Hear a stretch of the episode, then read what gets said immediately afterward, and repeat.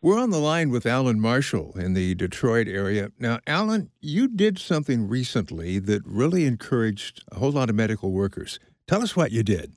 Well, it started when my mom turned 97 on March 31st.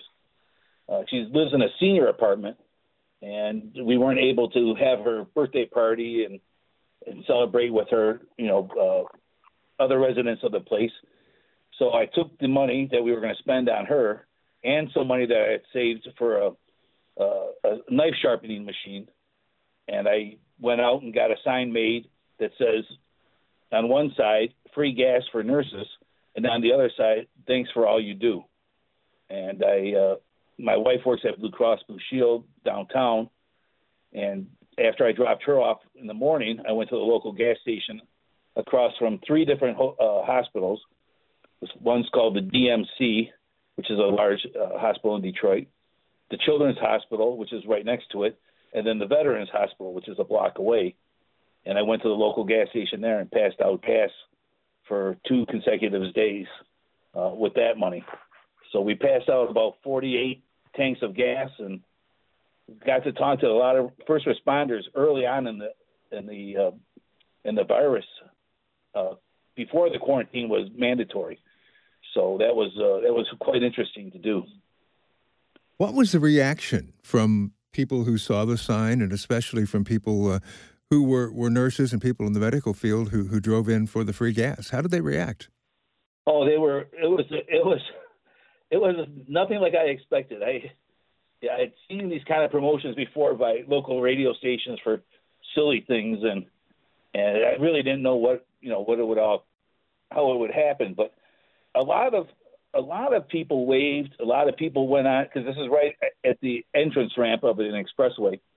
A lot of nurses waved. A lot of them held up their badges as they drove by and honked. Uh, people came up and, and donated money. Homeless people came up and donated money, which was quite interesting.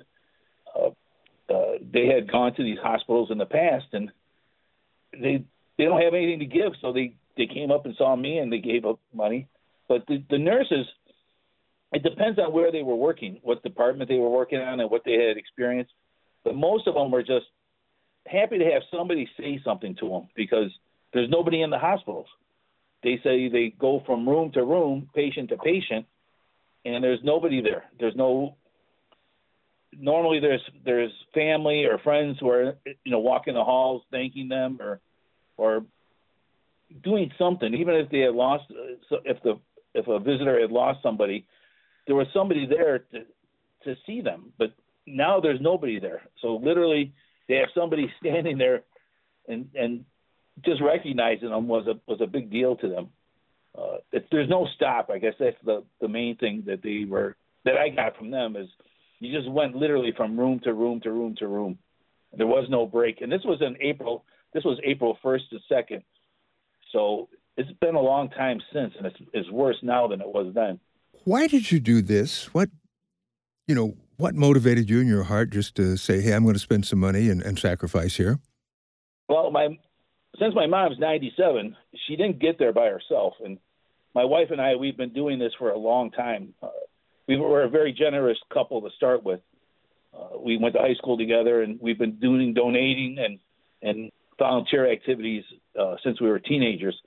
But since my mom is maybe turned 80, 88 or 89, she's had a lot of assistance from from first responders, EMTs, nurses, uh, doc. Not so much, not so much doctors because most of the time she's just has minor problems like dehydration or uh, female little female issues that you know can be taken care of at the urgent care and and none of the none of the first I mean when you really think about it she has a lifeline around her neck and she presses that button and so many people are affected. You know first somebody calls then they con- they contact us. We're on our way the fire department's on their way the EMTs are on their way. The uh, ambulance service which is separate in our area is on the way. So by the time she gets there by the time we get there there's maybe eight to ten people who are involved in this, and nobody will take anything. Nobody will take a, a gift card, or they, they're just happy to do their job. Tell us, don't worry about it. So probably seven seven years ago, I think seven or eight years ago, we started doing this, passing out gift cards and buying groceries for people that we see who go out of their way to help make our lives better. And the urgent care people locally, they know her by first name. They actually recognize her at the the local grocery store. And uh, you know, how do you say thank you to those people? So I started passing out these gift cards and passing out uh, meals at the at the local barbecue place and uh, anywhere I see anybody in scrubs, I take care of those people. And then they don't have a there's no conflict of interest. They're not in the hospital setting. They're not in a in a work capacity, and uh, and they're really shocked to have it happen, which is which is sad because I think a lot of people are looking for something to say thank you to, and they don't know how to do it. Understood. Now, what do you do professionally? Well, I was an automotive designer for uh, 30 years, and I owned a small uh, pet grooming business uh, after that. And currently, I lost my job at the beginning of the year, uh, not because of downsizing, but because we didn't. Uh, the company I was working for was not awarded the work that we were bidding on.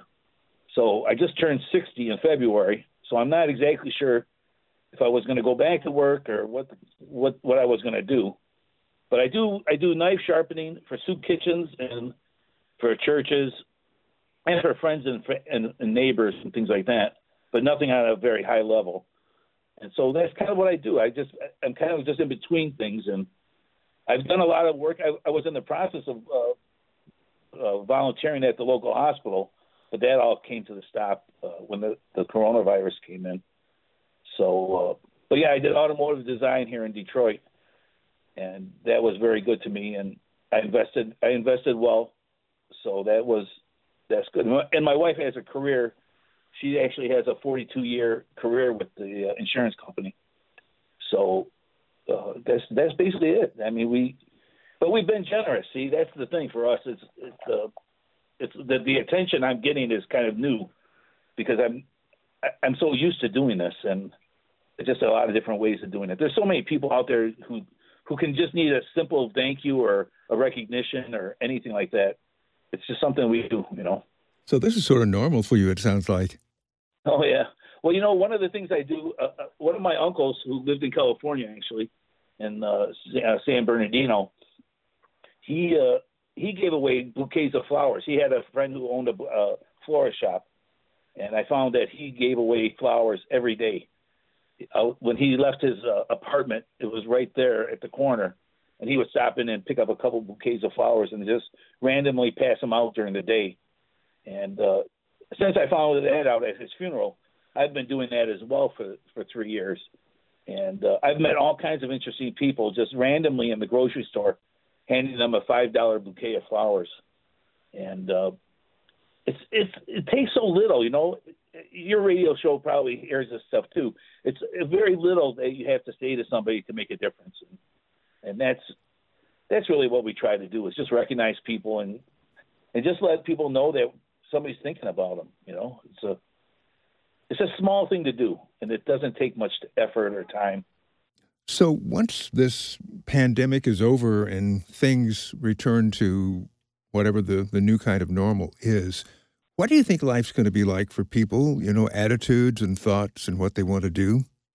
You know, that's, that's a good question because the, where I worked at, we had people from all over the country uh, was a, a multinational uh, company, and there was a lot of handshaking, a lot of hugging, a lot of Europeans.